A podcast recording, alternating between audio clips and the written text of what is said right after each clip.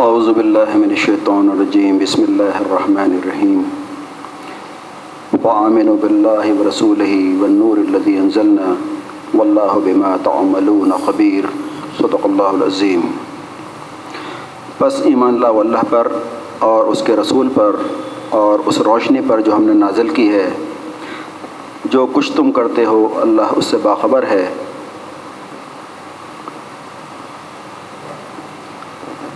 یہ صورت تغابن کی آٹھویں آیت ہے۔ چار پانچ مہینے سے آپ اس آیت کو سن رہے ہیں۔ آج انشاءاللہ یہ آیت پوری ہو جائے گی۔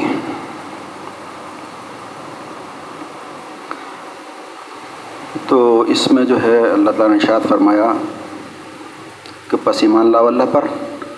اللہ پر ایمان کر لانے کا مطلب تفصیل کے ساتھ ہو گیا۔ اور اس کے رسول پر یہی بات ہو گئی تھی۔ اور اس روشنی پر جو ہم نے نازل کی ہے یعنی قرآن اس کے ضمن بات چل رہی تھی تو قرآن کے حقوق چل رہے تھے۔ اس کے بعد فرمایا جو کچھ تم کرتے ہو، اللہ اس سے باخبر ہے۔ تو آج کا جو ہے ٹاپک یہ ہے کہ جو کچھ تم کرتے ہو، اللہ اس سے باخبر ہے۔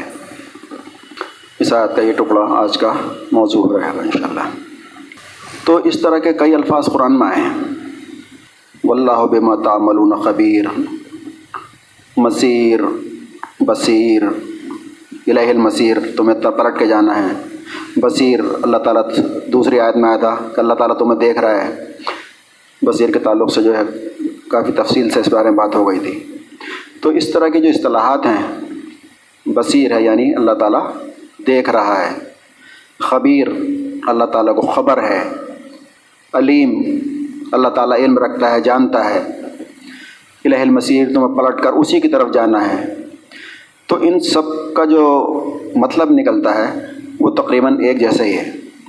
اس کا مقصد یہ ہوتا ہے، اللہ تعالیٰ بشارت اور انظار یعنی ڈراوا اور خوشخبری دونوں اس میں شامل ہوتی ہیں۔ اللہ تعالیٰ تمہیں دیکھ رہا ہے جو تم کرتے ہو۔ مطلب کیا ہے؟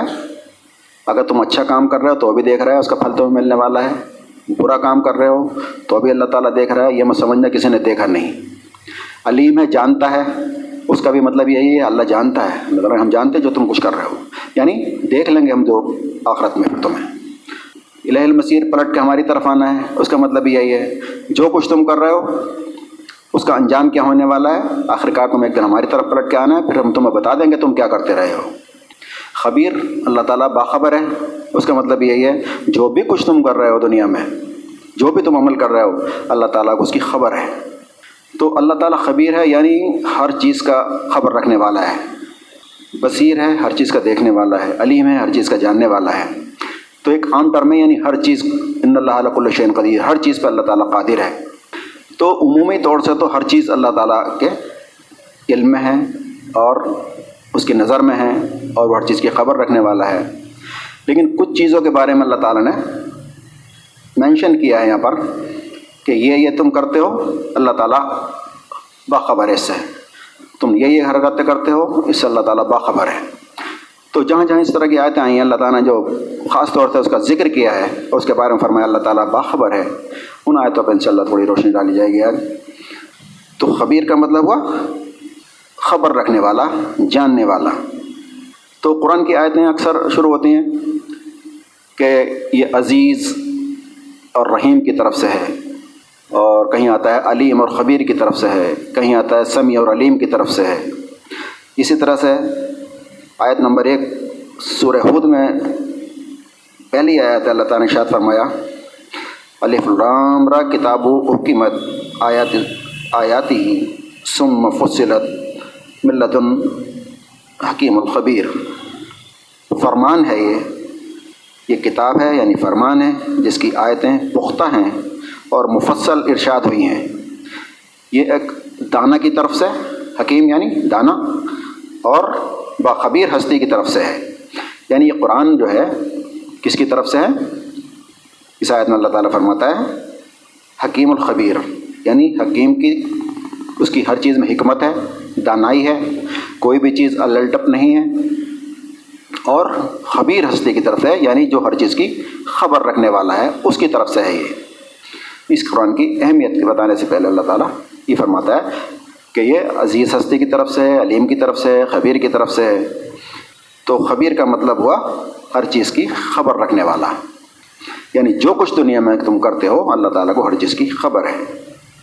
تو اس میں سورہ بقرہ میں اللہ تعالیٰ نے اشاد فرمایا، آیت نمبر ایک سو دس میں۔ سب سے پہلے نماز کے بارے میں فرمایا واقیم الصلاح بات و زکا نماز قائم کرو اور زکوٰۃ دو۔ یہ دین کی بنیادیں ہیں، دو چیزیں۔ قرآن میں جگہ جگہ آیا قیم الصلاح بات الزکا نماز قائم کرو اور زکوٰۃ دو۔ نماز اور زکوٰۃ دو ایسی چیزیں ہیں جن میں اس کے بغیر آدمی کا ایمان معتبر نہیں ہوتا۔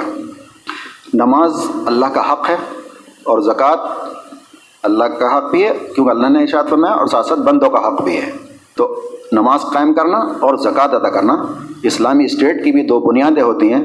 یہ نماز ہمارا اللہ سے تعلق قائم کرتی ہے اور زکوٰۃ کیا کرتی ہے؟ ہمارا نفس کا تسکیہ کرتی ہے، پاک کرتی ہے ہمارے نفس کو۔ اور سوسائٹی میں دو چیزیں جو ہو چاہیے کہ نظام چلانے کے لیے، اس کے لیے ایک تو نظم چاہیے اور اس کے لیے پیسہ چاہیے۔ وہ زکوٰۃ کے ذریعے سے، بیت المال کے ذریعے سے چلتا ہے۔ جو دو بنیادی چیزیں ہیں۔ تو عقیم الصلاح بات و زکوٰۃ نماز قائم کرو اور زکوٰۃ دو۔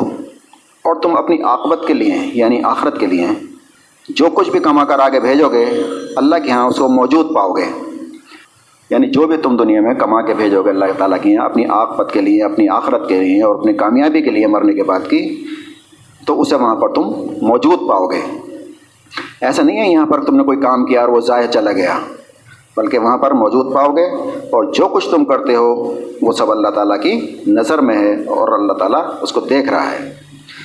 یعنی تم نماز پڑھتے ہو یا زکوٰۃ دیتے ہو، جو بھی تم کار کرتے ہو، اس کو سب کا اللہ تعالیٰ اس کو دیکھ رہا ہے اور اللہ تعالیٰ کے سب علم میں ہے۔ دوسری آیت تقوی کے تعلق سے اللہ تعالیٰ فرمایا، اے لوگوں جو ایمان لائے ہو، اللہ سے ڈرو۔ یا یہ اللہ نامن الطق اللہ۔ اے لوگوں جو ایمان لائے ہو، اللہ کا تقوی اختیار کرو۔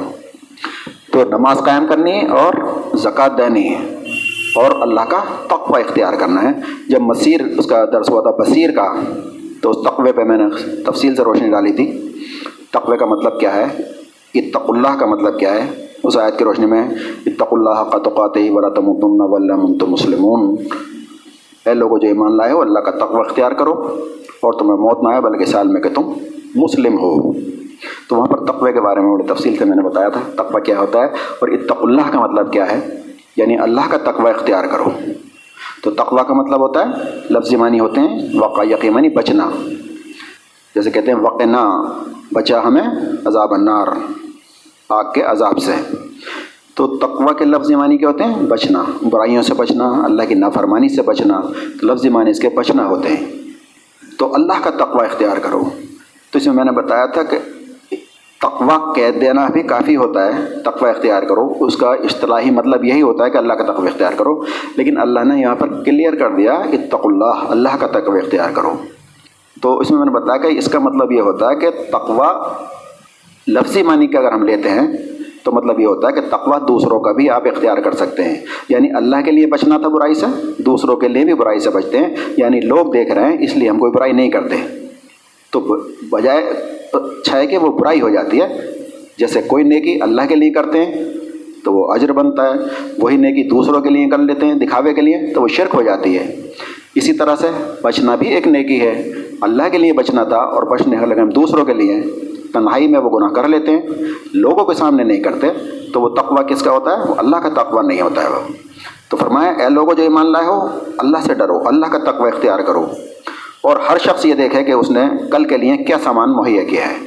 کل سے مراد کیا ہے؟ یہ پوری دنیا کی زندگی ہماری آج ہے اور کل سے مراد ہے آخرت۔ تو اللہ کا تقوی اختیار کرو، نماز قائم کرو، زکوٰۃ دو اور ہر آدمی اپنے گریبان میں جھاگے اپنا احتساب خود کرے۔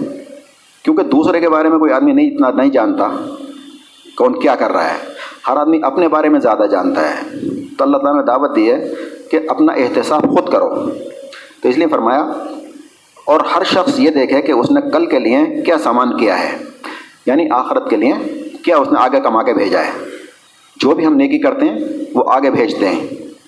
کسی بھی طرح کی نیکی ہو، جس جسمانی عبادت ہو، مالی عبادت ہو، جو بھی کچھ ہو، وہ سب جو بھی نیکی کرتے ہیں، وہ آگے پہنچتی ہے ہماری۔ اس صلی اللہ علیہ وسلم نے فرمایا کہ اپنا مال تم دنیا میں جمع مت کرو، بلکہ آگے بھیجتے رہو۔ اللہ کی راہ میں خرچ کرتے رہو۔ وہاں پر تمہارا اپنے اکاؤنٹ میں جمع کرتے رہو۔ کیونکہ جہاں آدمی کا مال ہوتا ہے، وہاں آدمی کا دل اٹکتا ہے۔ سارا مال تم نے یہاں پر دنیا میں اکٹھا کر لیا تو مرنے دل نہیں چاہے گا۔ جیسے یہودی کے بارے میں فرمایا، یہ تو چاہتے ہیں کہ ہزار سال جئیں تو آدمی کا مرنے دل نہیں چاہتا۔ اگر وہاں پر ہمارے اکاؤنٹ میں ہے جمع، تو پھر ہمیں کوئی فرق نہیں، مر جائیں تو مر جائیں، وہاں پر ہمارے اکاؤنٹ ہے۔ جیسے یہاں پر جو ہے دوسرے بینک میں لوگ جمع پیسہ کر دیتے ہیں کہ ہندوستان سے بھاگنے میں پڑا تو لندن میں پیسے جمع ہے ہمارے بھاگ کے وہاں چلے جائیں گے۔ تو اسے کوئی پرواہ نہیں ہوتی۔ تو جس کا اوپر جمع ہے، نیکیوں کا ذخیرہ ہے، اس نے مال بھیجا ہے، اپنی نیکیاں کما کے بھیجی ہیں، آخرت کے لیے سامان مہیا کر رکھا ہے، تو اس سے مرنے سے پھر کوئی خوف نہیں ہوتا، وہاں پر اس کے لیے جنت تیار ہے۔ تو ہر آدمی انسان، ہر انسان یہ دیکھے کہ اس نے آگے کے لیے کیا سامان کیا ہے۔ اور اللہ سے ڈرتے رہو، اللہ یقیناً تمہارے سب عمال سے باخبر ہے جو بھی تم کرتے ہو۔ یعنی جو بھی تم کما کے بھیجتے ہو، نیکی کر کے بھیجتے ہو، جو تم اللہ کے راہ میں خرچ کرتے ہو، جو مصیبتیں اٹھاتے ہو، جو پریشانیاں اٹھاتے ہو، تو اللہ تعالیٰ اس سے باخبر ہے۔ یعنی یہ مت سمجھو کہ ضائع چلا گیا۔ کسی کو کسی نے دیکھا ہی نہیں۔ میری تو تعریف نہیں ہوئی، کسی کو تو پتہ ہی نہیں چلا۔ بلکہ جو بھی تم کرتے ہو، اللہ سے باخبر ہے اور وہ تمہارے اکاؤنٹ میں اچھائی ہو یا برائی ہو، وہ جمع ہو جاتی ہے۔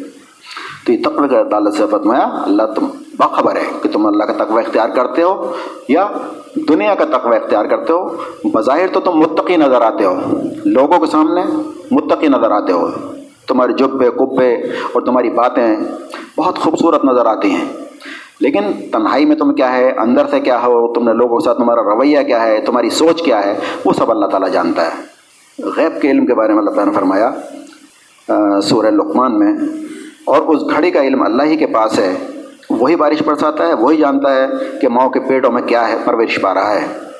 کوئی متنفس یہ نہیں جانتا کل وہ کیا کمائی کرنے والا ہے۔ اور نہ کسی شخص کو یہ خبر ہے کہ کس زمین، سرزمین پر اس کی موت آئے گی۔ اللہ ہی سب کچھ جاننے والا اور باخبر ہے۔ یعنی جو چیزیں ہیں جن کے بارے میں حضور صلی نے فرمایا کہ پانچ چیزیں ہیں جن کے بارے میں اللہ تعالیٰ کے علاوہ کوئی علم نہیں رکھتا۔ تو وہ یہاں پر اللہ تعالیٰ فرماتا ہے اس گھڑی کا علم اللہ پاک کے پاس ہے۔ یعنی گھڑی سے مراد قیامت۔ اصل اس کی جو آیت کی بنیاد ہے وہ یہ قیامت ہی ہے۔ باقی چار چیزیں ضمنی طور پہ ہیں۔ لوگوں کو قیامت پہ ہی اعتراض تھا۔ قیامت ہوگی کہ نہیں ہوگی؟ دوبارہ کیسے اٹھائے جائیں گے؟ مٹی مل جائیں گے؟ ختم ہو جائیں گے؟ فنا ہو جائیں گے؟ تو پھر اللہ تعالیٰ کیسے اٹھائے گا؟ تو اللہ تعالیٰ فرماتا ہے، اس گھڑی کا علم یا قیامت کب آئے گی؟ یہ کرتے رہتے تھے، اعتراض کرتے تھے، بھائی کب آئے گی وہ گھڑی؟ آتی کو نہیں؟ بلا کے دکھاؤ قیامت کو۔ تو اللہ تعالیٰ کہہ رہا ہے، اس گھڑی کا علم اللہ تعالیٰ کے پاس ہے۔ اور باقی چیزیں کیا ہے بارش کب ہوگی؟ وہی جانتا ہے۔ ماں کے پیٹ میں کیا پرورش پا رہا ہے؟ وہ جانتا ہے۔ کل کیا کمائی کرنے والا ہے؟ یہ بھی اللہ تعالیٰ جانتا ہے۔ اور اس کی موت کہانی ہے، یہ بھی اللہ تعالیٰ جانتا ہے۔ یعنی ہر چیز کی خبر اس میں اللہ تعالیٰ ہی کے پاس ہے۔ پھر اللہ تعالیٰ کائنات کے بارے میں بتانا ہے۔ کائنات پہ غور و خوص کرنے کی، غور و فکر کرنے کی دعوت دے رہا ہے۔ کائنات پہ غور و فکر کرو۔ سورج میں فرمایا، کیا تم دیکھتے نہیں ہو کہ آسمان سے پانی برستا ہے؟ اللہ تعالیٰ آسمان سے پانی برساتا ہے اور اس کی بدولت زمین سرسبز ہو جاتی ہے۔ حقیقت یہ ہے کہ وہ لطیف ہے اور خبیر ہے۔ یعنی اس پہ غور کرو، آسمان سے پانی اللہ تعالیٰ برساتا ہے۔ پھر کیا ہوتا ہے؟ اس کی بدولت زمین سرسبز ہو جاتی ہے۔ یعنی اس میں اللہ تعالیٰ یہ بتانا چاہ رہا ہے کہ تمہاری زندگی کا مشاہدہ ہے، روز تم دیکھتے ہو۔ زمین سوکھی پڑی تھی، بنجر پڑی تھی، اوپر سے بارش ہوئی اور زمین لہلا اٹھی ہریالی ہو گئی۔ تو اس سے مطلب کیا ہے؟ اس کا مطلب یہ ہے کہ اسی طرح سے آدمی کو بھی، انسان کو اللہ تعالیٰ ایک دن مردوں کو زندہ کر کے اٹھائے گا۔ اس میں اللہ تعالیٰ نے دلیل دی ہے۔ تو بارش برستی ہے اور سرسد ہو جاتی ہے۔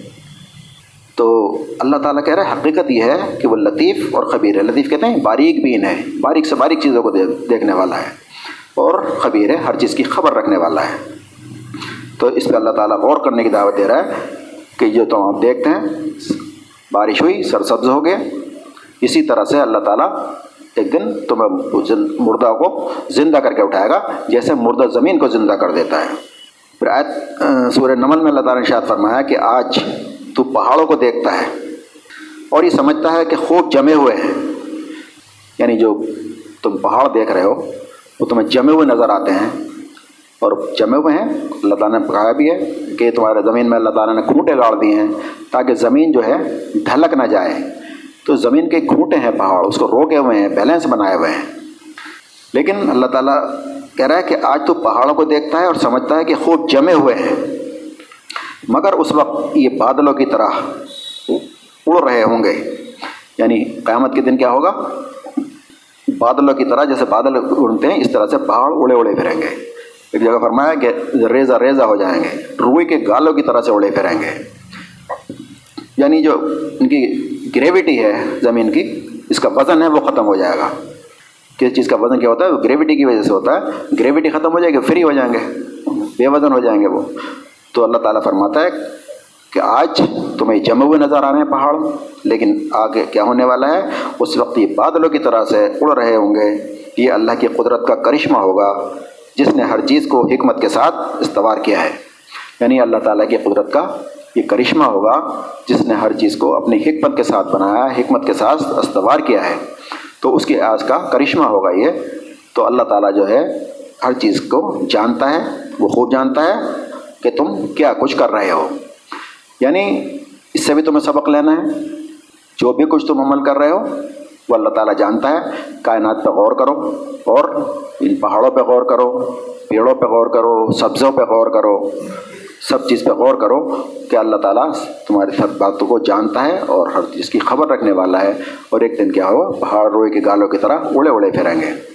اور اللہ تعالیٰ نے فرمایا، سورہ کہف میں کہ تمہیں فکر اس دن کی ہونی چاہیے جب ہم پہاڑوں کو چلائیں گے اور جہنم تمہارے سامنے لے آئی جائے گی۔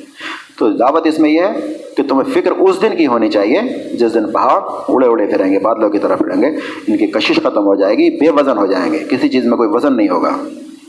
تو اللہ تعالیٰ جانتا ہے جو کچھ تم کرتے ہو وہ خبیر ہے۔ اور فرمایا سورہ لقمان میں حضرت لقمان نے کہا تھا کہ بیٹا، کوئی چیز رائے کے دانے کے برابر بھی ہو اور کسی چٹان میں یا آسمانوں میں یا زمین میں کہیں بھی چھپی ہوئی ہو، اللہ تعالیٰ اس کو نکال لائے گا۔ یہ اللہ تعالیٰ کے صفت جو اس کی لطیف ہونے کی، باریک بین ہونے کی، وہ اللہ تعالیٰ یہاں پر بیان کر رہا ہے۔ حضرت لقمان کہہ رہے ہیں، بیٹے سے بیٹا، کوئی بھی چیز، اگر تم سمجھتے ہو کہ ہم نے کوئی چیز چھپا لی، کوئی گناہ کیا، وہ چھپا لیا، کوئی چیز چھپا دی ہم نے تو کوئی بھی چیز چھپنے والی نہیں ہے۔ اللہ تعالیٰ تمہارے دلوں کے حال تک سے واقف ہے، تمہارے وسوسوں تک سے واقف ہے۔ دنیا میں کوئی بھی چیز اللہ تعالیٰ سے چھپی ہوئی نہیں ہے۔ تو فرمایا، کوئی چیز رائی کے دانے کے برابر، رائی کا دانہ بہت چھوٹی چیز مانی جاتی ہے۔ تو رائی کے دانے کے برابر ہو، کسی چٹان میں ہو یعنی بہت بڑی چٹان کے اندر ایک رائی کا دانہ، کیا حیثیت ہوتی ہے اس کی؟ اس کے اندر ہو یا آسمانوں میں ہو۔ پوری کائنات میں ایک رائی کے دانے کے برابر کوئی چیز ہے، آسمانوں میں ہو، چٹانوں میں ہو، کہیں بھی چھپی ہوئی ہو، اللہ تعالیٰ اس کو نکال لائے گا۔ مطلب کیا ہے؟ تم نے رائی کے دانے کے برابر بھی کوئی گناہ کیا ہے، وہ بھی اللہ تعالیٰ تمہارے سامنے رکھ دے گا۔ اور رائے کے دانے کے برابر بھی تم نے کوئی اچھائی کی ہے، تو اللہ تعالیٰ وہ بھی تمہارے سامنے کھول کر رکھ دے گا۔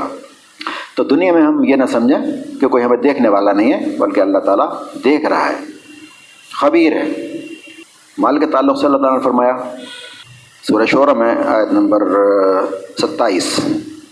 فرمایا کہ اگر اللہ اپنے بندوں کو کھلا رزق دے دیتا، کھلا رزق یعنی سب کو خوب دیتا، جو آدمی کی خواہش ہے، خواہشیں ہوتی ہیں، خوب کھلا مرض میں، خوب دولت ہو، خوب وہ سب کچھ ہو، تو اللہ تعالیٰ فرماتا ہے کہ اگر اللہ اپنے بندوں کو کھلا ہوا رزق دے دیتا یعنی ہر ایک کو خوب دیتا، کوئی تنگی، کوئی پریشانی نہیں ہوتی۔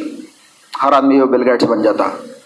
تو وہ زمین میں سرکشی کا طوفان برپا کر دیتے یعنی اللہ تعالیٰ کہہ رہا ہے کہ اللہ تعالیٰ کے لیے کوئی بڑا کام نہیں ہے، کوئی مشکل کام نہیں ہے۔ ہر آدمی کو بل گیٹس بنا دے، امبانی بنا دے۔ لیکن اللہ تعالیٰ کو ایک نظام چلانا ہے کائنات کا دنیا میں۔ تو اللہ تعالیٰ فرما رہا ہے کہ اگر اپنے بندوں کو اللہ کھلا رزق دے دیتا تو اس کا نتیجہ کیا ہوتا، انجام کیا ہوتا، تو زمین میں سرکشی کا طوفان برپا کر دیتے۔ یعنی سرکشی پیدا ہو جاتی، ہر آدمی سرکش ہوتا۔ باقی ہوتا۔ مگر وہ ایک حساب سے جتنا چاہتا ہے نازل کرتا ہے، یقیناً وہ اپنے بندوں سے باخبر ہے اور ان پر نگاہ رکھتا ہے۔ یعنی ہر انسان کے لیے اللہ تعالیٰ جانتا ہے کس کو کیا کچھ دینا ہے، کون کس چیز کا مستحق ہے اور کون کتنا برداشت کر سکتا ہے۔ تو جس کو اللہ تعالیٰ نے جو کچھ دیا ہے، وہ اس کے حساب سے دیا ہے جو وہ برداشت کر سکتا ہے۔ جسے کہتے ہیں عام زبان میں کہ تلیا انگ جاتی ہے، زیادہ مل جاتا ہے تو تو اللہ تعالیٰ جس کو بھی جتنا دیتا ہے، اس کے حساب سے دیتا ہے جتنا وہ برداشت کر سکتا ہے۔ اور اس کی وجہ سے دیکھتا ہے اللہ تعالیٰ کہ اس کو زیادہ دے دیا تو اس کے اندر بگاڑ پیدا ہو سکتا ہے، اس کو زیادہ نہیں دیتا۔ کسی کو زیادہ دیتا ہے تو اس کا مطلب یہ ہوتا ہے کہ اگر اس کو کم دیا جاتا، فقر و فاقے اسے ہوتے تو وہ ہو سکتا تھا ایمان سے پھٹ جاتا، اس کے لیے زیادہ دینا ہی مناسب تھا، اللہ کی نظر میں۔ تو کہیں کسی کو زیادہ دینا مناسب ہوتا ہے، اس کے حق میں زیادہ بہتر ہوتا ہے۔ وہ تنگی اور پریشانی کی حالت میں کفر کی طرف چلا جاتا۔ اللہ تعالیٰ سے باقی ہو جاتا۔ اور ایک شخص وہ ہوتا ہے کہ تنگی کی حالت میں باغی ہو جاتا ہے، ایک حالت میں خوشحالی کے اس میں باغی ہو جاتا ہے۔ تو اللہ تعالیٰ کہہ رہا ہے، جو اللہ تعالیٰ جانتا ہے مگر وہ ایک حساب سے جتنا چاہتا ہے، نازل کرتا ہے۔ یقیناً وہ اپنے بندوں سے باخبر ہے اور ان پر نگاہ رکھتا ہے۔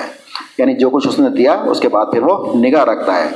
یعنی اللہ تعالیٰ نے بھی جو بھی دیا، اس میں تمہاری پھر آزمائش ہوتی ہے۔ تمہیں دے دیا، جو اس نے بہتر سمجھا، اور پھر اس میں تمہاری آزمائش ہے۔ جیسے سور فجر میں فرمایا اللہ تعالیٰ نے کہ جب ہم انسان کو اپنی نعمتوں سے نوازتے ہیں، دنیا کا رزق کھول دیتے ہیں تو وہ انسان بھول جاتا ہے اور اکڑنے لگتا ہے اور کہتا ہے، اللہ تعالیٰ نے مجھے عزت دار بنا دیا۔ تو وہاں پر کیا ہے؟ آزمائش میں ڈال دیں۔ اسی طرح آگے فرمایا، اور پھر جب اس کو آزمائش میں ڈالتے ہیں، اس کا رزق اس پہ تنگ کر دیتے ہیں، تو وہ کہتا ہے کہ اللہ نے مجھے ذلیل کر دیا۔ تو دونوں میں اللہ تعالیٰ نے آزمائش کا لفظ بولا ہے، دونوں طرح سے آزمائش ہوتی ہے۔ تو اللہ تعالیٰ نے فرمایا، ہرگز نہیں، بلکہ تمہارا حال یہ ہے کہ تم یتیم کا مال کھا جاتے ہو، مسکین کا حق ادا نہیں کرتے، اس کے ساتھ عزت کا سلوک نہیں کرتے، تو تمہاری یہ فطرت ہے۔ تو فرمایا، ہر ایک کو اس کے حساب سے دیتا ہے اور اللہ تعالیٰ جانتا ہے اور ہر ایک پر نگاہ رکھتا ہے۔ اور سورہ بنی اسرائیل نے فرمایا، تیرا رب جس کے لیے چاہتا ہے کشادہ کر دیتا ہے اور جس کے لیے چاہتا ہے تنگ کر دیتا ہے۔ وہ اپنے بندوں کے حال سے باخبر ہے اور انہیں دیکھ رہا ہے۔ یعنی یہ جو ہم دیکھ رہے ہیں، کسی کو کم دیا ہے اللہ تعالیٰ نے، کسی کو زیادہ دیا ہے۔ تو آدمی کو شکایت ہوتی ہے کہ میں رہ گیا ہوں تنگ، فلاں کو اتنا دیا ہے، مجھے تو روٹی بھی نہیں مل رہی، فلاں بھی نہیں مل رہی، میرے پاس تو یہ بھی نہیں ہے، وہ بھی نہیں ہے۔ شکایتیں کرتا رہتا ہے انسان۔ تو اللہ تعالیٰ کہہ رہا ہے، تمہارا رب جانتا ہے۔ تمہارا رب جس کے لیے چاہتا ہے کشادہ رزق دیتا ہے، کھلا رزق دیتا ہے۔ اور جس کے لیے چاہتا ہے، رزق تنگ کر دیتا ہے، وہ اپنے بندوں کے حال سے باخبر ہے۔ یعنی کس کے لیے، کیا مناسب ہے، وہ اللہ تعالیٰ ہی جانتا ہے۔ اپنے بندوں کے حال سے وہی خوب باخبر ہے اور وہ پھر دیکھ رہا ہے، پھر تمہاری نگرانی بھی کر رہا ہوتا ہے کہ تمہارا رویہ کیا رہتا ہے۔ دولت پانے کے بعد تکبر تو نہیں آ جاتا، ظالم تو نہیں ہو جاتے قانون تو نہیں بن جاتے، یا اللہ کا شکر ادا کرتے ہو۔ تنگی میں صبر کرتے ہو کہ نہیں کرتے ہو، نیت خراب تو نہیں کرتے، دوسروں کے مال کی طرف تو نہیں دیکھتے۔ اللہ تعالیٰ نے فرمایا، جو کچھ ہم نے دنیا میں دوسرے لوگوں کو تم سے زیادہ دیا ہے، اس کی تمنا نہ کرو۔ ہاں لیکن ہم سے فضل مانگتے رہو۔ تو اللہ انسان کو فضل مانگنا چاہیے۔ تو فضل دولت میں نہیں ہے۔ فضل غربت میں بھی ہو سکتا ہے، دولت میں بھی ہو سکتا ہے۔ وہ اللہ تعالیٰ جانتا ہے کس کے لیے کیا ہے۔ تو اللہ تعالیٰ فرماتا ہے، ہم سے فضل مانگتے رہو۔ وہ چیز مت مانگو جو ہم نے دوسروں کو دے رکھی ہے۔ ہو سکتا ہے وہ اس کے لیے بہتر ہو، تمہارے لیے بہتر نہ ہو۔ تو اللہ تعالیٰ باخبر ہے انسان کے حالات سے اور وہ سب کچھ دیکھ رہا ہے۔ پھر فرمایا، تم لوگوں کے رنگ ڈھنگ وہی ہیں۔ جو تمہارے پیش روؤں کے تھے۔ یعنی پچھلے جو لوگ گزرے ہیں، پیش رو، تو اللہ تعالیٰ فرما رہا ہے کہ تم لوگوں کے رنگ ڈھنگ وہی ہیں جو تم سے پہلے لوگوں کو تھے۔ وہ تم سے زیادہ زور آور اور تم سے زیادہ بڑھ کر مار، مال اور اولاد والے تھے۔ یعنی جیسے قارون تھا، مال والا، فرعون تھا، طاقت والا، ابو جہل تھا، بہت اولاد تھی اس کے پاس، دس بارہ بیٹے تھے۔ تو اس طرح سے پچھلی قوموں کے اللہ تعالیٰ مثال کے طور پر بیان کرتا ہے کہ تم لوگوں کے رنگ ڈھنگ وہی ہیں جو تم سے پہلے لوگوں کے پیش رو کے تھے۔ وہ تم سے زیادہ زوراور تھے، تم سے زیادہ طاقتور تھے، تم سے زیادہ مالدار تھے اور تم سے زیادہ اولاد رکھتے تھے۔ پھر انہوں نے دنیا میں اپنے حصے کے مزے لوٹ لیے۔ یہ سب کچھ پانے کے بعد اللہ تعالیٰ کہہ رہے ہیں انہوں نے دنیا میں اپنے حصے کے مزے لوٹ لیے۔ اور تم بھی اپنے حصے کے مزے اسی طرح لوٹ رہے ہو جیسے انہوں نے لوٹے تھے۔ یعنی وہ ان کو ایک آزمائش میں ڈالا گیا تھا اور دنیا میں وہ عیش کر کے چلے گئے، مزے لوٹ کے چلے گئے، اپنی آخرت خراب کر کے چلے گئے اور امتحان میں فیل ہو گئے۔ وہی رویہ تمہارا ہے اور اس رویے کے تم خواہش مند بھی ہو، تم وہی کچھ چاہتے بھی ہو۔ جیسے جب قارون قارون جو ہے نکلا تھا اپنے ٹھاٹ باٹ کے ساتھ، اللہ تعالیٰ نے فرمایا جب ٹھاٹ باٹ کے ساتھ نکلا تو لوگ جو ہے جو دنیا پرست لوگ تھے، وہ بولے، یہ تو بڑا نصیبوں والا ہے۔ کاش ہمارے پاس بھی دولت ہوتی، ہم بھی ایسے ٹھاٹ باٹ سے نکلتے۔ لیکن جو نیک لوگ تھے، تو انہوں نے جو ہے ان کو تنبی کی اور ان سے کہا، کیا تمہارے لیے اللہ کا وہ رزق کافی نہیں ہے جو تمہیں دیا ہوا ہے؟ تو وہ تمنا کر رہے تھے، کاش ہمارے پاس بھی ہو۔ یعنی کسی بھی طرح سے ہو، بس دنیا میں دولت حاصل ہو جائے۔ اس کا انجام چاہے جہنم ہو۔ تو یہ خواہش اس طرح کی لوگوں کی ہوتی ہے۔ تو اللہ تعالیٰ کہہ رہے وہ تم سے زیادہ زوراور اور مالدار تھے۔ انہوں نے دنیا میں مزے لوٹے اور پھر اپنے حصے کے مزے لوٹ کے چلے گئے۔ اور تم بھی اسی طرح مزے لوٹ رہے ہو جیسے انہوں نے لوٹے تھے۔ اور ویسے ہی بحثوں میں تم پڑے ہوئے ہو جیسی بحثوں میں وہ پڑے ہوئے تھے۔ جس طرح سے بحثیں وہ کرتے تھے، اسی طرح کی بحثیں تم بھی آج کر رہے ہو۔ سو ان کا انجام یہ ہوا کہ دنیا اور آخرت میں ان کا سب کیا دھرا ضائع ہو گیا اور وہ خسارے میں پڑ گئے۔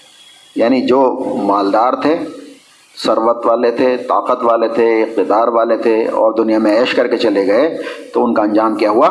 ان کا انجام یہ ہوا کہ ان کا سارا کیا دھرا ضائع ہو گیا۔ تو تمہاری اگر خواہش یہی ہے کہ ان جیسا چاہتے ہو بننا تم، تو تمہارا انجام بھی پھر وہی ہونے والا ہے۔ تو اللہ تعالیٰ یہ تمہیں سمجھا رہا ہے۔ تو یہ دولت کے بارے میں اللہ تعالیٰ نے فرمایا کہ یہ سب کچھ حالات ہیں اور جو تمہارا رویہ ہے اس کے ساتھ اللہ تعالیٰ تمہیں دیکھ رہا ہے۔ پھر اس دولت کو خرچ کرنے کے بارے میں اللہ تعالیٰ فرما رہا ہے۔ جو دولت اللہ تعالیٰ نے تمہیں دی ہے، ایک تو اسے کمانا کیسے ہے؟ حلال اس سے کمانا ہے، پھر اس کا استعمال کیا کرنا ہے۔ اللہ تعالیٰ کہہ رہا ہے کہ اگر سورہ بقرہ میں آیت نمبر دو سو اکہتر، اگر اپنے صدقات تم اعلانیہ دو تو یہ بھی اچھا ہے، لیکن اگر تم چھپا کر حاجت مندوں کو دو تو یہ تمہارے حق میں زیادہ بہتر ہے۔ یعنی جو کچھ مال تم نے کمائے ہیں، تمہارے لیے پھر اس بہتر کیا ہے؟ کہ اس کو اللہ کی راہ میں خرچ کرو۔ یعنی اس مال سے تم بہترین استعمال اس کا یہ ہے کہ تم اس سے جنت کماؤ۔ جو بھی اللہ تعالیٰ نے دیا ہے، صلاحیت دی ہے، اس صلاحیت کا استعمال جنت کمانے کے لیے مال دیا ہے، اس کا استعمال جنت کمانے کے لیے صحت دی ہے، اس صحت کا استعمال جنت کمانے کے لیے جو بھی کچھ تمہیں اللہ تعالیٰ نے دیا ہے، اس کا صحیح استعمال یہ ہے کہ اپنی آخرت بنانے کے لیے وہ چیزیں صرف کرو اور خرچ کرو۔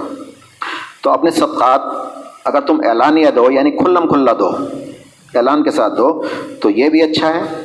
لیکن اگر تم چھپا کر حاجت مندوں کو دو، تو یہ تمہارے حق میں زیادہ بہتر ہے۔ اس سے کیا ہے؟ بہت ساری تربیت ہوتی ہے انسان کی، جو چھپا کے دیتا ہے، کسی کو پتہ نہیں چلتا۔ تو اس کے لیے جو مفسرین اور علماء نے کیا کہ زکوٰۃ کے بارے میں کہا جاتا ہے کہ اعلانیہ دینی چاہیے، کھلم کھلا۔ اور جو زکوٰۃ کے علاوہ صدقات ہیں، وہ چھپ کے دینے چاہیے۔ تو جو بھی فرض چیزیں ہیں وہ اعلیٰ اعلان ہونی چاہیے، جیسے فرض نماز مسجد میں ہوتی ہے، سب کے ساتھ، باقی سنت نوافل گھر پہ آ کے پڑھنے چاہیے، تنہائی میں پڑھنے چاہیے۔ اسی طرح سے زکوٰۃ فرد ہے، وہ اعلانیہ دیں تاکہ لوگوں کو ترغیب ہو۔ باقی جو صدقہ کرتے ہیں، وہ چھپ کہتے ہیں اس سے اپنے نفس کا تذکیہ ہوتا ہے۔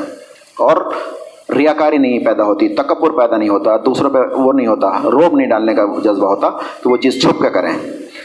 تو اعلانیہ دو تو یہ بھی اچھا ہے۔ لیکن اگر چھپ کر دو حاجت مندوں کو، تو یہ تمہارے حق میں زیادہ بہتر ہے۔ اس کے حق میں بھی بہتر ہے، اس کی عزت نفس کو ٹھیس نہیں پہنچتی۔ چپکے سے دے دیا، اسے پتہ نہیں چلا کسی کو۔ کسی کو پتہ چلتا تو اس کے عزت، اس کی آنچ آتی ہے، اسے برا لگتا ہے۔ لیکن اللہ تعالیٰ کہہ رہے تمہارے حق میں زیادہ بہتر ہے یہ۔ اس کا فائدہ تمہیں زیادہ ملنے والا ہے۔ تو یہ تمہارے حق میں زیادہ بہتر ہے۔ تمہاری بہت ساری برائیاں اس طرز عمل سے محب ہو جاتی ہیں۔ یعنی چھپ کے اللہ کی راہ میں خرچ کرنے سے تمہاری بہت ساری برائیاں دور ہو جاتی ہیں۔ یعنی تمہارا نفس کا تذکیہ ہوتا ہے، نفس تمہارا پاک ہوتا ہے اور وہ خوشی جو ہے ملتی ہے تمہیں، وہ اعلانیہ دینے سے خوشی نہیں ملتی، جو چپکے سے دیتا ہے اور وہ سمجھ رہا ہوتا ہے کہ میرا اللہ نے مجھے دیکھ لیا اور اللہ کے لیے میں نے کیا ہے۔ تو اس کو جو اندر سے خوشی ملتی ہے، وہ اعلانیہ دینے میں نہیں ملے گی۔ بہت ساری برائیاں اس سے تمہاری دور ہو جاتی ہیں اور جو کچھ تم کرتے ہو، اللہ بہرحال اس کی خبر ہے۔ اللہ تعالیٰ باخبر ہے۔ یعنی تم اعلانیہ دیتے ہو تو خبر ہے چھپ کے دیتے ہو تو خبر ہے، ریاکاری کے لیے دیتے ہو، دکھاوے کے لیے دیتے ہو، یا اللہ کی رضا کے لیے دیتے ہو، کس نیت سے دیتے ہو، اللہ تعالیٰ اس سے باخبر ہے، اللہ تعالیٰ سب جانتا ہے۔ اور جو لوگ خرچ نہیں کرتے، ان کے بارے میں اللہ تعالیٰ نے فرمایا، آخر کیا وجہ ہے کہ تم اللہ کی راہ میں خرچ نہیں کرتے؟ یعنی اللہ نے تمہیں دیا نوازا، اب کم دیا یہ زیادہ؟ اللہ تعالیٰ کہہ رہا ہے کہ جو بھی کچھ تمہیں دیا ہے، اس میں اللہ کی راہ میں خرچ کرو۔ کم ہو یا زیادہ ہو؟ کم دیا ہے، کم خرچ کرو۔ زیادہ دیا ہے تو زیادہ خرچ کرو۔ یہ نہیں ہے کہ بھائی ہم کم ہیں، ہمارے پاس خرچے پورے نہیں ہوتے، تو ہم کہاں سے دیں؟ ایک روپے کا موقع ایک دو ہزار کا ہے، ہزار دو۔ کہنے کی تمہاری وہ ہونی چاہیے، عادت ہونی چاہیے اور تمہارا دل اللہ کی راہ میں خرچ کرنے والا ہونا چاہیے۔ تو آخر کیا وجہ ہے کہ تم اللہ کی راہ میں خرچ نہیں کرتے؟ حالانکہ زمین اور آسمانوں کی میراث اللہ ہی کے لیے ہیں زمین اور آسمانوں کی میراث مطلب کیا ہے؟ زمین اور آسمانوں کا وارث کون ہونے والا ہے؟ اللہ ہی ہونے والا ہے۔ اس کو سب ہر انسان چھوڑ کے چلا جائے گا۔ کوئی کوئی لے کے نہیں جائے گا۔ آج جو کچھ جس کے پاس ہے، وہ وقتی طور سے امین ہے اس کا، امانت کے طور پر اس کے پاس رکھا گیا ہے۔ آزمائش کے لیے دیا گیا ہے کہ اس کا استعمال کیسے کرتا ہے اور اپنی زندگی کیسے گزارتا ہے۔ یہ سب آزمائش کے لیے ہیں۔ لیکن آخر کار جو اس کا ہونا ہے وارث کون ہونے والا ہے؟ اللہ تعالیٰ ہونے والا ہے۔ اللہ ہی کا تھا، تم خالی ہاتھ آئے تھے، اور جب تم چلے جاؤ گے تو پھر یہ اللہ تعالیٰ کا یہ تمہارا کچھ نہیں ہے۔ جب اس کا وارث اللہ تعالیٰ ہی ہے، سب کچھ اللہ ہی کا ہے، تو پھر تم اللہ تعالیٰ کی راہ میں خرچ کیوں نہیں کرتے؟ آخر کیا وجہ ہے کہ تم خرچ نہیں کرتے؟ مطلب بے وقوفی تو ہے ہماری کہ ہم اپنے اکاؤنٹ میں جمع نہیں کرتے۔ اوپر یہاں پر ہم جمع کرتے ہیں، بینک میں جمع کرتے ہیں، بھائی مستقبل میں کام آئے گا، بڑھاپے میں کام آئے گا، کیوں؟ سیونگ کرتے ہیں سیو کرتے ہیں فیوچر کے لیے۔ تو اصل فیوچر تو ہمارا وہ ہے، اصل مستقبل وہ ہے، مرنے کے بعد کا ہے۔ تو عقل مند تو وہ ہے جو اوپر جمع کرتا رہے، اپنا مستقبل کے لیے سامان مہیا کرے۔ جیسے شروع میں آیت آئی تھی، ہر انسان یہ دیکھے کہ اس نے اپنا کما کے آگے کے لیے کیا بھیجا ہے۔ تو کیا وجہ ہے کہ تم خرچ نہیں کرتے؟ اللہ کے راہ میں، حالانکہ زمین اور آسمان کی میراث اللہ کے لیے ہیں تم میں سے جو لوگ فتح کے بعد خرچ اور جہاد کریں گے، وہ کبھی ان لوگوں کے برابر نہیں ہو سکتے جنہوں نے فتح سے پہلے خرچ کیا اور جہاد کیا۔ یعنی فتح مکہ سے پہلے جب اسلام کمزوری کی حالت میں تھا، اس وقت جو لوگوں نے خرچ کیا، ان کے بارے میں اللہ تعالیٰ کہہ رہا ہے، انہوں نے جو خرچ کیا اور انہوں نے جہاد کیا، وہ ان کے برابر نہیں ہو سکتے جو فتح مکہ کے بعد آئے۔ تو طاقت جب حاصل ہو گئی تھی، تو اس وقت تو جوڑ جب تو لوگ آنے لگے۔ وہ ہوتا ہے جب حضور صلی اللہ علیہ وسلم تنہے تنہا تھے، اس وقت لوگ ایمان لائے۔ طاقت دیکھ کر تو سبھی آ جاتے ہیں۔ جب اس کا مستقبل تاریخ نظر آ رہا تھا، اس وقت اپنے مال کھپا رہے تھے جانیں کھپا رہے تھے اللہ کی راہ میں۔ تو اس کی ویلیو زیادہ ہوتی ہے۔ تو اللہ تعالیٰ فرما رہا ہے کہ جو لوگ فتح کے بعد خرچ کریں گے، جہاد کریں گے، وہ ان لوگوں کے برابر نہیں ہو سکتے جنہوں نے فتح مکہ سے پہلے خرچ کیا اور جہاد کیا۔ ان کا درجہ بعد میں خرچ کرنے والے اور جہاد کرنے والوں سے بڑھ کر ہے۔ اگرچہ اللہ نے دونوں ہی کے لیے اچھے وعدے فرمائے ہیں اور جو کچھ تم کرتے ہو اللہ اس سے باخبر ہے۔ یعنی وعدہ دونوں کے لیے اچھا ہے۔ جو بعد میں خرچ کر رہے ہیں وہ بھی، اور جنہوں نے پہلے خرچ کیا وہ بھی، لیکن درجے کے اعتبار سے وہ زیادہ ہیں جو کمزوری کی حالت میں آئے تھے۔ جیسے ہم یہ دیکھتے ہیں، ایک آدمی، کوئی مثال کے طور پر نیتا کھڑا ہوتا ہے نیا، تو اس میں جو شروع میں لوگ لگ جاتے ہیں، ان کی قدر زیادہ ہوتی ہے۔ کہ جب کچھ بھی نہیں تھا، جب وہ بڑا آدمی بن جاتا ہے، پھر تو سب لگ ہی جاتے ہیں۔ تو جو شروع میں لگتے ہیں لوگ، ان کی ویلیو زیادہ ہوتی ہے۔ تو جو شروع میں کمزوری کی حالت میں انہوں نے جان مال کھپایا اللہ کی راہ میں، ان کی ویلیو اللہ تعالیٰ کہہ رہے ہیں، ان کی زیادت ہے۔ اللہ کے وعدے دونوں کے لیے اچھے ہیں۔ تو اللہ تعالیٰ کہہ رہے تم خرچ کیوں نہیں کرتے؟ پھر کچھ لوگ ہوتے ہیں جو بخل کرتے ہیں، کنجوسی کرتے ہیں۔ بخل والوں کے بارے میں اللہ تعالیٰ نے کیا فرمایا؟ مال دیا ہے اللہ تعالیٰ نے، لیکن کنجوس ہیں۔ دل کے ان سے نکلتا نہیں۔ جن لوگوں کو اللہ نے اپنے فضل سے نوازا ہے اور پھر وہ بخل سے کام لیتے ہیں، جن لوگوں کو اللہ نے اپنے فضل سے نوازا ہے۔ مطلب کیا ہے؟ مطلب تم یہ مت سمجھو کہ تم نے کمایا ہے۔ ٹھیک ہے، تمہاری محنت ہے، محنت تو ایک مزدور بھی کرتا ہے، وہ تو مالدار نہیں ہوا۔ تم مالدار کیسے ہو گئے؟ تم سے زیادہ محنت تو وہ کرتا ہے۔ تمہارا منیم تم سے زیادہ عقل مند ہے۔ عقل سے ہوتا تو وہ زیادہ مالدار ہوتا۔ تو یہ سب کچھ جو اللہ نے دیا ہے تو اللہ تعالیٰ کہہ رہے جو کچھ بھی نوازا ہے، اپنے فضل سے، اور پھر وہ بغل سے کام لیتے ہیں، کنجوسی کرتے ہیں یعنی اللہ کی راہ میں خرچ نہیں کرتے۔ بغل کہتے ہیں، اللہ کی راہ میں خرچ نہ کرے۔ عیاشیوں میں خرچ کر رہا ہے خوب، لیکن جہاں اپنی بیوی، بچے، اللہ کی راہ میں غریبوں پہ، مسکینوں پہ، مسافروں پہ، جہاں اللہ نے حکم دیا ہے، اس میں خرچ نہیں کرتا۔ اپنے اشورہ میں خوب خرچ کرتا ہے۔ تو وہ بھی بکیل کہلاتا ہے۔ تو جن لوگوں نے اللہ، جن لوگوں کو اللہ نے اپنے فضل سے نوازا، تو یہ چیز ذہن میں رہنی چاہیے کہ جو کچھ بھی ہمیں دیا ہے، اللہ نے دیا ہے۔ ہماری صلاحیتوں کا اس میں کوئی وہ نہیں ہے، بلکہ اللہ کا دیا ہوا ہے۔ تدبیر تو ہمیں کرنی ہے، محنت کرتے ہیں، لیکن اللہ کے فضل سے ملتا ہے۔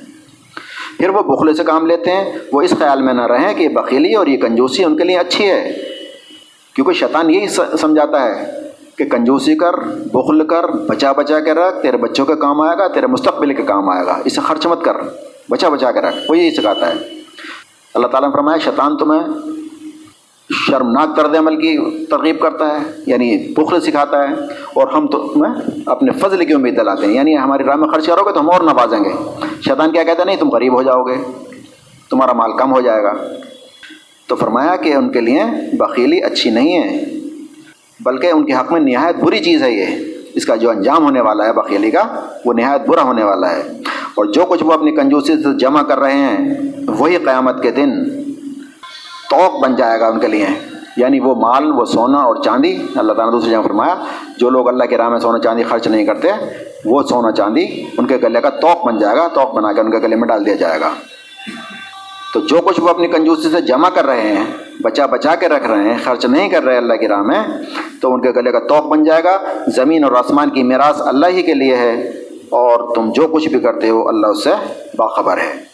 یعنی کنجوسی کر کے تم بچا بچا کے جو رکھ رہے ہو، تو اللہ تعالیٰ اس سے باخبر ہے، اللہ تعالیٰ جانتا ہے، اور یہ بخیلی تمہارے لیے اچھی نہیں ہے، تمہارے لیے بری ہے۔ اب تمہیں بتا دیا گیا، اس کے باوجود بھی اگر تم بخیلی کرنا چاہتے ہو، کنجوسی کرنا چاہتے ہو، بچا بچا کے رکھنا چاہتے ہو، اور بچا بچا کے رکھنے کا مطلب یہ ہوتا ہے کہ تم مطلب الٹا فلسفہ ہے۔ بچا بچا کے اس لیے رکھتا ہے آدمی کہ میرے کام آئے گا۔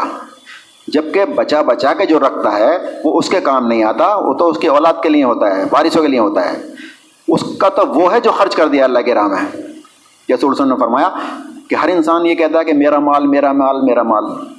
انسان کا مال وہ ہے جو کھا لیا، پہن لیا اور اللہ کی راہ میں خرچ کر دیا، وہ تو اس کا ہے۔ باقی جو بھی کچھ ہے وہ تو وارثوں کا ہے۔ ایک واقعہ حضرت حضرت عائشہ نے بکری ذبح کی، آپ آئے پوچھا کہ بھائی، بکری ذبح کر دی کہ ہاں اس میں اس کو بچا کہ ہاں ایک دس ایک کا ٹکڑا بچا ہے۔ تو آپ نے فرمایا، بچا نہیں ہے، بچا تو وہ ہے جو تم نے دے دیا۔ اصل میں تو وہ بچا۔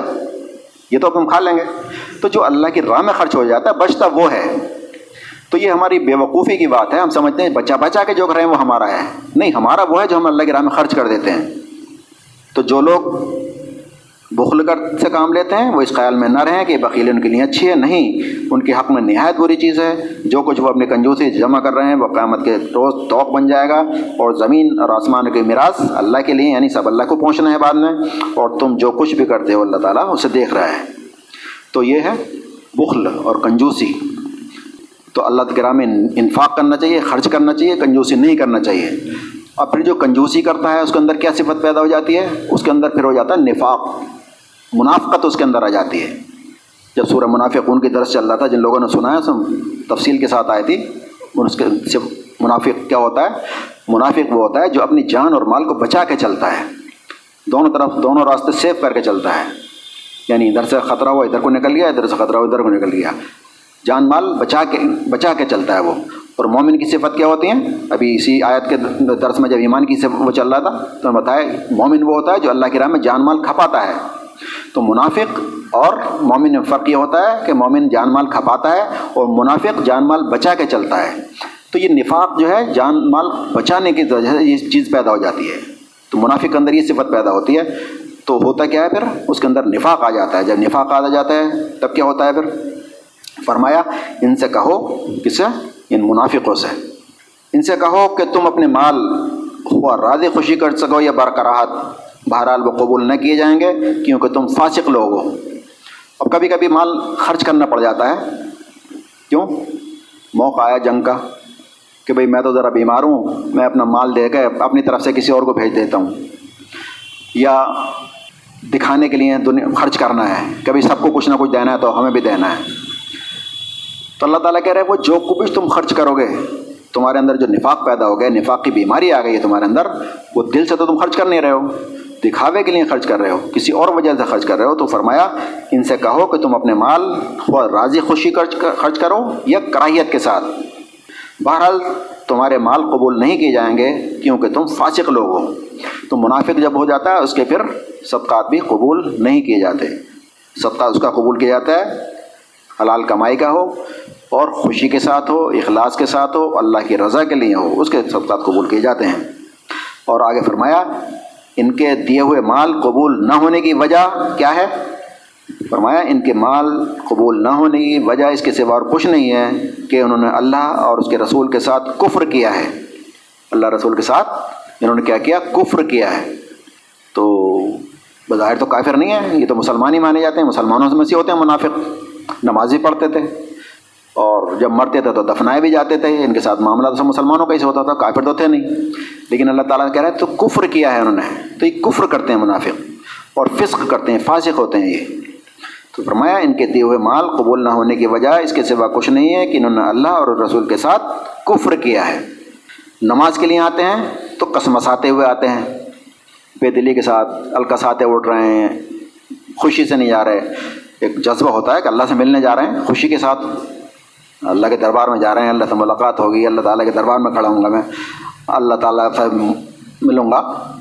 جیسے کسی اپنے عزیز سے یا محبوب سے ملنے کا خواہش ہوتی ہے، تمنا ہوتی ہے، خوشی ہوتی ہے، تو اللہ سے ملنے کی خوشی نہیں ہوتی، بلکہ قسمساتے ہوئے جاتے ہیں۔ لوگوں کو دکھانے کے لیے لوگ بے نمازی نہ کہیں، تو اس لیے وہ دکھانے کی نماز ہوتی ہے۔ تو فرمایا کہ نماز کے لیے آتے ہیں تو قسمساتے ہوئے آتے ہیں اور راہ خدا میں خرچ کرتے ہیں تو بادل نخواستہ یعنی دل سے خرچ نہیں کرتے، دکھاوے کے لیے خرچ کرتے ہیں۔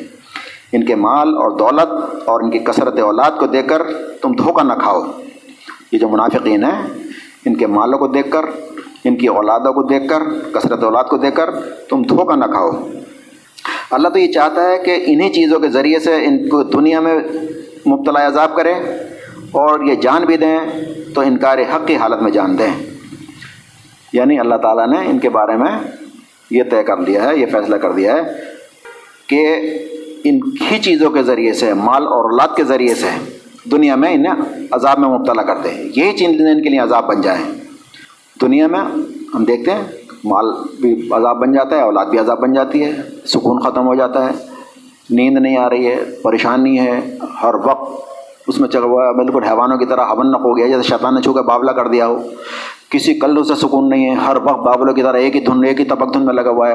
اپنی زندگی کا مقصد بھولا ہوا ہے، میں پیدا کیوں کیا گیا تھا؟ تو اللہ تعالیٰ کہہ رہا ہے، اس مال اور اولاد کے ذریعے سے ہی مبتلا عذاب کرے اور یہ مرے بھی اس حال میں کہ انکار حق کی حالت میں جان دیں۔ اور یہ منافق اللہ کے نام سے کڑی کڑی قسمیں کھاتے ہیں۔ منافق کیا کرتا ہے؟ اپنے آپ کو سچا ثابت کرنے کے لیے قسمیں کھاتا ہے وہ۔ واللہ واللہ یعنی اسے پتہ ہوتا ہے کہ میں جھوٹ بول رہا ہوں۔ تو اپنے آپ کو سچا ثابت کرنے کے لیے قسمیں کھاتا ہے وہ۔ تو اللہ تعالیٰ فرماتا ہے، یہ منافق اللہ کے نام سے کڑی کڑی قسمیں کھا کر کہتے ہیں کہ آپ حکم دیں تو ہم گھروں سے نکل کھڑے ہوں گے۔ یعنی ہم تو جان مال کھپانے کے لیے تیار ہیں، آپ حکم تو دیں۔ ان سے کہو قسم نہ کھاؤ، تمہاری اطاعت کا حال اللہ کو معلوم ہے۔ اور تمہارے کرتوتوں سے اللہ تعالیٰ باخبر ہے، سب کچھ دیکھ رہا ہے۔ تو یہ تھا مال کے ذریعے سے، انفاق کے ذریعے سے اور منافقت کے ذریعے سے۔ ان ساری چیزوں کا اللہ تعالیٰ نے فرمایا، ان سب باتوں سے اللہ تعالیٰ باخبر ہے۔ اب کچھ باتیں معاشرتی لیول کی ہیں۔ اللہ تعالیٰ کن کی چیزوں کے بارے میں کہتا ہے کہ اللہ تعالیٰ ان باتوں سے باخبر ہے۔ اللہ تعالیٰ کو پتہ ہے جو بھی کچھ تم کر رہے ہو۔ فرمایا، اے لوگوں جو ایمان لائے ہو، اللہ کی خاطر راستے پر قائم رہنے والے بنو یعنی انصاف قائم کرو۔ انصاف پہ جمع رہو اور انصاف قائم کرو، انصاف کے علم بردار بنو، انصاف کا علم لے کے کھڑے ہو جاؤ۔ اے لوگوں جو ایمان لائے ہو، اللہ کی خاطر، اللہ کے لیے راستے پر قائم رہنے والے نہیں صحیح راستے پر قائم رہنے والے، جم جانے والے بنو اور انصاف کی گواہی دینے والے بنو۔ جھوٹی گواہی نہیں، بلکہ حق کی گواہی دینے والے بنو، سچ کی گواہی دینے والا بنو۔ اور کسی گروہ کی دشمنی تم کو اتنا مشتعل نہ کر دے کہ تم انصاف سے پھر جاؤ۔ یعنی کسی گروہ کی دشمنی کی وجہ سے مشتعل ہو کر، ناراض ہو کر، غصے میں آ کر، کسی بھی وجہ سے اتنے مشتعل نہ ہو جاؤ کہ تم حق سے پھر جاؤ۔ یعنی ایک آدمی کی تمہیں حق میں گواہی دینی تھی، لیکن تمہاری اس سے دشمنی ہے، اس کے خلاف گواہی دے دی۔ جو صحیح آدمی تھا اس کے ساتھ ہونا تھا، بلکہ ساتھ ہو گئے غلط آدمی کے ساتھ، کیوں؟ کیونکہ اس سے دشمنی تھی۔ تو فرمایا، کسی گروہ کی دشمنی تمہیں اتنا مشتعل نہ کر دے کہ تم انصاف سے پھر جاؤ۔ پھر فرمایا، عدل کرو، انصاف کرو۔ یعنی ہر معاملے میں تمہیں انصاف کرنا ہے، عدل سے کام لینا ہے، نہ انصافی نہیں کرنی۔ یہ خدا ترسی سے زیادہ مناسبت رکھتا ہے۔ یعنی اللہ تعالیٰ سے قربت تمہاری تب ہو سکتی ہے جب تم عدل کرو گے۔ اللہ سے ڈر کر کام کرتے رہو، جو کچھ کم کرتے ہو، اللہ تعالیٰ اس سے باخبر ہے۔ یعنی جو بھی تم نا انصافی کرتے ہو، جھوٹی گواہیاں دیتے ہو، غلط آدمی کا ساتھ دیتے ہو، حق بات چھپاتے ہو، حق بات کی گواہی نہیں دیتے، تو اللہ تعالیٰ کہہ رہا ہے سب باتوں کی اللہ تعالیٰ باخبر ہے۔ تو یہ ہوا اس کے تعلق سے، انصاف کے تعلق سے۔ برادری واد کے تعلق سے اللہ تعالیٰ کے فرمایا جو ہمارے یہاں برادری واد اور تعصبات چلتے ہیں۔ سورہ حجرات میں فرمایا کہ لوگوں ہم نے تم کو ایک مرد اور ایک عورت سے پیدا کیا ہے۔ مطلب کیا ہے؟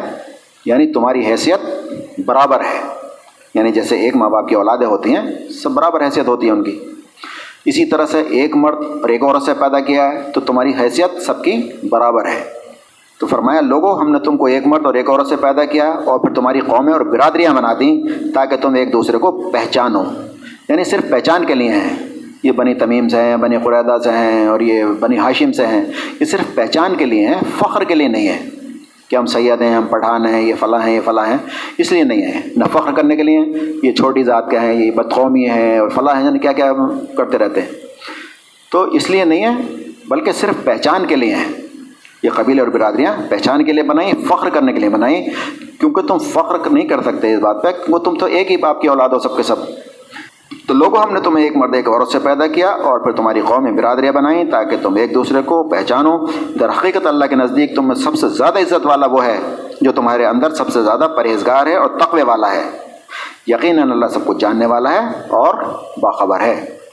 یعنی انسان کا شرف اور انسان کی بڑائی اور عزت برادری کی وجہ سے نہیں ہے، مال کی وجہ سے نہیں ہے، رنگ کی وجہ سے نہیں ہے، بلکہ پرہیزگاری اور تقوی کی وجہ سے ہے۔ اللہ کی نظر میں جو ہے عزت والا وہ ہے جو متقی ہے، تقوی اختیار کر رہے ہیں اللہ کے لیے۔ اللہ سے ڈرتا ہے، اللہ کی نفرمانی سے بچتا ہے، گناہوں سے بچتا ہے۔ وہ اللہ کی نظر میں بہتر ہے۔ اور اللہ تعالیٰ اس سب جانتا ہے۔ اللہ تعالیٰ اس بات سے باخبر ہے کہ تم کیا کر رہے ہو۔ تو یہ سماجی ایک برائی تھی جو برادری بات ہمارے یہاں چلتا ہے۔ ایک ہے بد نظری غز بسر کے بارے میں یعنی اللہ تعالیٰ نے فرمایا جو مرد و عورت کے تعلق سے فرمایا کہ اے نبی صلی اللہ علیہ وسلم، مومن مردوں سے کہو کہ اپنی نظریں بچا کر رکھیں اور اپنی شرمگاہوں کی حفاظت کریں، یہ ان کے لیے زیادہ پاکیزہ طریقہ ہے۔ اور جو کچھ تم کرتے ہو، اللہ اس سے باخبر ہے۔ اگلی آیت میں عورتوں کے لیے بھی ہے۔ مومن عورتوں سے کہو کہ وہ اپنی نظریں بچا کر رکھیں اور اپنی شرمگاہوں کی حفاظت کریں۔ تو نظریں بچانے کا مطلب کیا ہے؟ اس کا ترجمہ کچھ لوگ کرتے ہیں، نظریں نیچی کریں۔ تو سمجھتے ہیں، بھائی، نیچی کریں، ہر وقت نیچی کرنا ہے۔ نیچی نہیں کرنی ہے، بلکہ بچا لینی ہے جب کسی نامحرم پر نظر پڑے تو وہ بچا لو، بس ادھر کر لیا، نیچے کر لیا، کچھ بھی کر لیا۔ اور وہ عورت کا نہیں، کسی بھی غلط چیز پہ، ٹی وی پہ دیکھ رہے ہیں، پوسٹر دیکھ رہے ہیں، اخبار میں دیکھ رہے ہیں، کہیں بھی دیکھ رہے ہیں، کہیں بھی کوئی تصویر نظر آ رہی ہے جگندی جس سے فحاشی پھیلتی ہو، تو اس سے فوراً نظر بچا لینی چاہیے۔ آپ نے فرمایا کہ پہلی نظر معاف ہے، دوسری نظر معاف نہیں ہے۔ یعنی جہاں تمہیں کشش محسوس ہوئی، وہاں پر تم نے ٹکٹائی باندھی یا بار بار دیکھ رہے ہو۔ پھر وہ معاف نہیں ہے، وہ پھر جرم ہو جاتا ہے۔ اچانک نگاہ پڑ گئی، فوراً بچا لیں اسے۔ تو فرمایا، نبی صلی اللہ علیہ وسلم، مومن مرد اور مومن عورتوں سے کہو کہ اپنی نظریں بچا کر رکھیں۔ یہ بہت بڑی برائی ہے آج۔ اور شیطان کا سب سے بڑا حربہ یہی ہے، سب سے بڑا یہ ہے نا، ہتھیار ہی ہے شیطان کا جس نے ملوث ہے انسان۔ تو سب سے بڑی چال یہی ہے کہ اس میں پھنسا دو لوگوں کو، مال اور جن سے خواہشات۔ یہ دو بڑے ہتھیار ہیں شیطان کے۔ تو مومن مردوں سے کہو، اپنی نظریں بچا کر رکھیں اور شرمگاہوں کی حفاظت کریں۔ یعنی اس طرح کے سارے کام سے بچیں جو ہمیں برائی تک لے جاتے ہیں۔ یہ ان کے لیے پاکیزہ طریقہ ہے اور جو کچھ وہ کرتے ہیں، اللہ تعالیٰ اس سے باخبر ہے ایک سماجی برائی ہے اور ایک ہے معاشرے میں جو بیوہ عورتیں ہوتی ہیں، ان کے ساتھ کیا رویہ ہونا چاہیے؟ اس کے بارے میں بھی اللہ تعالیٰ نے فرمایا، یہ وہ آیتیں ہیں جن میں اللہ تعالیٰ کہہ رہا ہے یہ جو تم کرتے ہو، اللہ تعالیٰ سے باخبر ہے۔ اب ہمارے رویے ان معاملات میں کیا کیا ہیں، وہ ہم اپنا جائزہ لیتے چلیں۔ سورہ بقرہ میں فرمایا، آیت نمبر دو سو میں، تم میں سے جو لوگ مر جائیں، ان کے پیچھے اگر ان کی بیویاں زندہ ہوں، تو وہ اپنے آپ کو چار مہینے دس دن رو کے رکھیں۔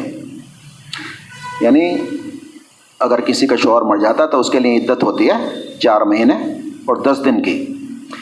طلاق کی عدت ہوتی ہے، تین مہینے تین حیض یعنی تین بار ایم سی ہو جائے، اس کے بعد پاک ہو جائے۔ لیکن یہ جو ہوتی ہے، کسی کے انتقال کے بعد یہ عدت ہوتی ہے چار مہینے اور دس دن۔ اگر کوئی حاملہ ہے تو پھر وضع حمل کے بعد وہ عدت اس کی پوری ہو جاتی ہے۔ وہ چاہے اگلے دن بچہ پیدا ہو جائے تو عدت پوری، چاہے وہ آٹھ مہینے بعد ہو یا نو مہینے بعد ہو۔ لیکن ویسے جو عام طور سے چار مہینے، دس دن ہیں۔ اللہ تعالیٰ نے فرمایا، تم میں سے جو لوگ مر جائیں، ان کے پیچھے اگر ان کی بیویاں زندہ ہوں تو وہ اپنے آپ کو چار مہینے دس دن رو کے رکھیں۔ یہ حکم ہے اللہ تعالیٰ کا۔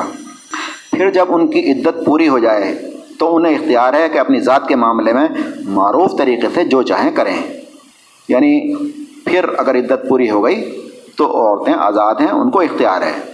پھر وہ نہیں کہ اس کے میکے والے، سسرال والے، زبردستی کے تو یہیں رہنا ہے تجھے شادی نہیں کریں گے، فلاں جا جگہ شادی کریں گے۔ پھر اس پہ کوئی زبردستی نہ گھر والوں کی اپنی نہ سسرال والوں کی ہے۔ پہلے ہوتا تھا کسی نے اپنے خاندان والے کو مر گیا تو اس کے بھائی نے کر لی، زبردستی شادی کر لی، زبردستی اپنے گھر میں رکھ لیا۔ اس طرح کے پہلے جو ہوتے تھے، معاملات ہوتے تھے، قبضہ کر لیا کرتے تھے۔ تو اللہ تعالیٰ فرما رہا ہے، جب ان کی عدت پوری ہو جائے تو انہیں اختیار ہے کہ اپنی ذات کے معاملے میں معروف طریقے سے جو چاہیں کریں۔ اکیلے رہنا چاہتی ہیں، رہیں۔ کسی سے نکاح کرنا چاہتی ہیں نکہیں اپنی پسند جو بھی ہو، اپنی مرضی کی مالک ہیں وہ، کوئی بھی ان پہ دباؤ نہیں بنا سکتا، نہ ان کے میکے والے اور نہ سسرال والے۔ کہ تمہیں شادی کرنی ہی پڑے گی یا تمہیں شادی نہیں کرنی چاہیے۔ تم اپنے بچوں کو پالنا پڑے گا، تمہیں یہاں رہنا رہے گا تمہیں وہاں رہنا ہوگا، کوئی زبردستی نہیں ہے اس میں۔ تو اپنی ماں ذات کے معاملے میں معروف طریقے سے جو چاہیں کریں، تم پر اس کی کوئی ذمہ داری نہیں ہے۔ اللہ تمہارے سب مال سے باخبر ہے۔ یعنی ان عورتوں کے ساتھ اگر تم کوئی غلط معاملہ کرتے ہو، تو تمہارے ان نمال سے اللہ تعالیٰ باخبر ہے۔ اور پھر فرمایا کہ تمہیں فکر کس کی ہونی چاہیے؟ اصل میں اپنی فکر ہونی چاہیے۔ ہر انسان کو دوسروں کی فکر میں نہ پڑ کے ہر انسان اپنی فکر پہلے کرے۔ تو فرمایا، اے لوگوں جو ایمان لائے ہو، اپنی فکر کرو۔ کسی دوسرے کی گمراہی سے تمہارا کچھ نہیں بگڑتا۔ اگر تم خود رائے راست پر ہو، اللہ کی طرف تم سب کو پلٹ کر جانا ہے، پھر وہ تمہیں بتا دے گا کہ تم کیا کچھ کرتے رہے ہو۔ تو مطلب یہ ہے کہ دوسرے اگر بگڑے ہیں، گمراہ ہیں، تو اس کی گمراہی سے تمہارے اوپر فرق نہیں پڑتا، اگر تم اپنی جگہ صحیح ہو۔ لیکن اس کا مطلب یہ نہیں تبلیغ کرنا چھوڑ دو۔ تبلیغ تو کرنی ہے۔ اس کے باوجود بھی کوئی نہیں سدھرتا، تو پھر اس کے ذمہ دار تم نہیں، تم نے اپنی بات پہنچا دی، حجت تمام کر دی، اپنا کام پورا کر دیا۔ دعوت و تبلیغ، امر بالمعروف نئے کریے تو فریضہ ہے۔ تو فرمایا، قرآن سنا کر لوگوں کو نصیحت کرتے رہو۔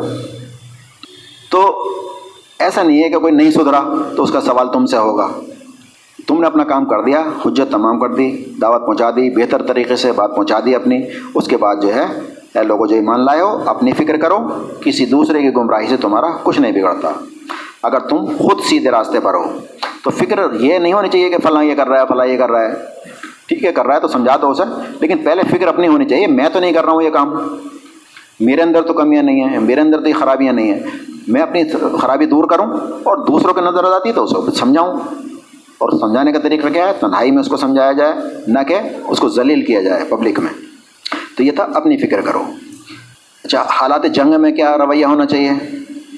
اللہ نے فرمایا، کیا تم لوگوں نے یہ سمجھ رکھا ہے، تم یوں ہی چھوڑ دیے جاؤ گے؟ حالانکہ ابھی اللہ نے یہ تو دیکھا ہی نہیں کہ تم میں سے کون وہ لوگ ہیں جنہوں نے اللہ کی راہ میں جان فشانی کی، جان مال کھپائے اور اللہ رسول اور مومنین کے سوا کسی کو اپنا دوست نہ بنایا۔ اور جو کچھ تم کرتے ہو، اللہ اس سے باخبر ہے۔ منافقین تھے جنگی حالات میں بھی، اللہ تعالیٰ نے فرمایا کہ جاتے بھی ہیں جنگ میں تو صرف نام گنانے کے لیے جاتے ہیں۔ اور وہاں پر بگاڑ ہی پیدا کرتے ہیں، بزدلی پھیلاتے ہیں، افواہیں پھیلاتے ہیں۔ تو جو جاتا ہے، کیا کرنے جا رہا ہے، کیوں جا رہا ہے، شہرت کے لیے جا رہا ہے، ایک آدمی جا رہا ہے، جہاد کرنے جا رہا ہے، لیکن وہ اللہ فرمایا کہ جہنم میں ہے۔ کیوں؟ کہ وہ اللہ کے لیے نہیں لڑ رہا تھا۔ تو اللہ تعالیٰ جانتا ہے کہ کس نے جہاں فشانی کی اور اللہ اللہ کے رسول اور مومن کے علاوہ کسی کو اپنا دوست نہ بنایا۔ جو تم کرتے ہو، اللہ تعالیٰ اس سے باخبر ہے۔ تو جنگی حالات میں اگر تم یہ رویہ تمہارا رہتا ہے، اس سے بھی اللہ تعالیٰ باخبر ہے۔ اور یاد کرو، جب تم بھاگے چلے جا رہے تھے، کسی طرف پلٹ کر دیکھنے کا تم ہوش تک نہ تھا اور رسول تمہارے پیچھے پیچھے تم کو پکار رہا تھا، اس وقت تمہاری اس روش کا بدلہ نے تم کو یہ دیا کہ تم میں رنج پر رنج دیے۔ یہ جنگ عہد کا موقع ہے۔ جب افواہ اڑ گئی کہ آپ صلی اللہ علیہ وسلم شہید ہو گئے تو لوگ بھاگ گئے، کچھ مدینہ کی طرف بھاگ گئے، کچھ پہاڑی پہ چڑھ گئے افراتفری پھیل گئی۔ دس بارہ لوگ آپ صلی اللہ علیہ وسلم کے آس پاس رہ گئے تھے۔ تو آپ پکار رہے تھے کہ لوگ میری طرف آؤ۔ تو اس وقت اللہ اس کے بعد بتا رہا ہے، یاد کرو جو تم بھاگے چلے جا رہے تھے اور تم پلٹنے تک کا ہوش نہیں تھا، دیکھنے تک کا ہوش نہیں تھا، رسول تمہارے پیچھے تم کو پکار رہا تھا، اس وقت تمہارے روش کا بدلہ تمہیں اللہ نے یہ دیا کہ تمہیں رنج پر رنج دیے یعنی تمہیں چوٹ لگی۔ رنج پر جن دیے تاکہ آئندہ کے لیے تمہیں سبق ملے کہ جو کچھ تمہارے ہاتھ سے جائے، اس میں مصیبت پر تم پر نازل ہو اس تو تم ملول نہ ہو، رنجیدہ نہ ہو۔ اللہ تمہارے سب عمال سے باخبر ہے۔ یعنی اس لیے تمہیں سبق دینے کے لیے کہ جو تمہارے ہاتھ سے جا رہا ہے، نقصان ہو رہا ہے، اس پہ آپ رنجیدہ نہ ہوں۔ اور پھر فرمایا کہ کھاؤ، پیو، مزے کرو، ان اعمال کے بدلے جو تم کرتے ہو۔ یعنی جو کچھ دنیا میں ہم کرتے ہیں، اعمال کرتے ہیں، ایک تصور یہ ہے کہ بھئی اللہ کی رحمت سے جائے گا، ہمارے اعمال سے کچھ نہیں ہونے والا ہے۔ تو اللہ تعالیٰ کہہ رہا ہے کہ اعمال کے ہی نتیجے میں تمہیں ملنے والا ہے۔ اس کی رحمت و شامل لحاظ ہوتی ہے، لیکن وہ ہوتا ہے عمل کی وجہ سے۔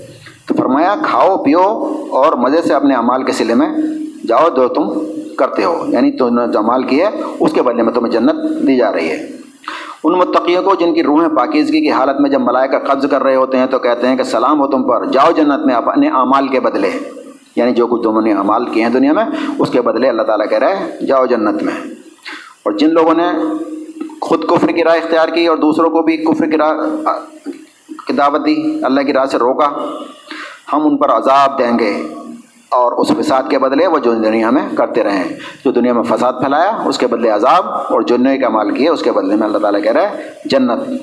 ان کی جزا جہنم ہے، اس کفر کے بدلے جو انہوں نے کیا۔ اور جو لوگ ایمان لائے ہیں اور جنہوں نے نیک عمل کیے ہیں، ان کے لیے جنتوں کی قیام گاہیں ضیافت کے طور پر ان اعمال کے بدلے وہ جو دنیا میں کرتے رہے ہیں۔ یعنی ابھی جو ہم نے پچھلے در سنے ہیں، قرآن پہ عمل کرنا تو عمل ہی اصل میں ہے۔ عمل کے بدلے میں ہی تمہیں جنت ملنے والی ہے۔ عمل کے بعد پھر اللہ تعالیٰ کا وہ ہوتا ہے۔ اللہ تعالیٰ کے کرم سے، رحم سے، اس کی مرضی سے جائے گا۔ لیکن اس کے لیے ایلیجبلٹی چاہیے۔ یعنی اپنے عمل پیش کرنے ہیں، اس کے بعد پھر اللہ کی مرضی ہے، وہ اللہ دیکھے گا تم اس لائق ہو کہ نہیں ہو۔ لیکن عمل ضروری نہیں ایسا نہیں ہے کہ بالکل عمل نہیں کی اور اللہ تعالیٰ جنت بھیج دے گا، وہاں پر انصاف ہوگا۔ تو اللہ تعالیٰ کہا تم عمل کے بدلے سے جاؤ جنت میں۔ تو یہ تھا آج کا ٹاپک۔ اللہ تعالیٰ دیکھ رہا ہے، جو بھی کچھ تم عمل کرتے ہو، اللہ تعالیٰ اس سے باخبر ہے۔ تو آیت نمبر آٹھ جو ہے، آج یہ صورت تقابن کی پوری ہو گئی۔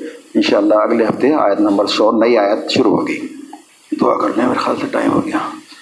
اعوذ باللہ من الشیطان الرجیم بسم اللہ الرحمن الرحیم الحمد للہ رب العالمین الرحمن الرحیم مالک یوم الدین اللهم صل على محمد وعلى ال محمد كما صليت على ابراهيم وعلى ال ابراهيم انك حميد مجيد. اللهم بارك على محمد وعلى ال محمد كما باركت على ابراهيم وعلى ال ابراهيم انك حميد مجيد.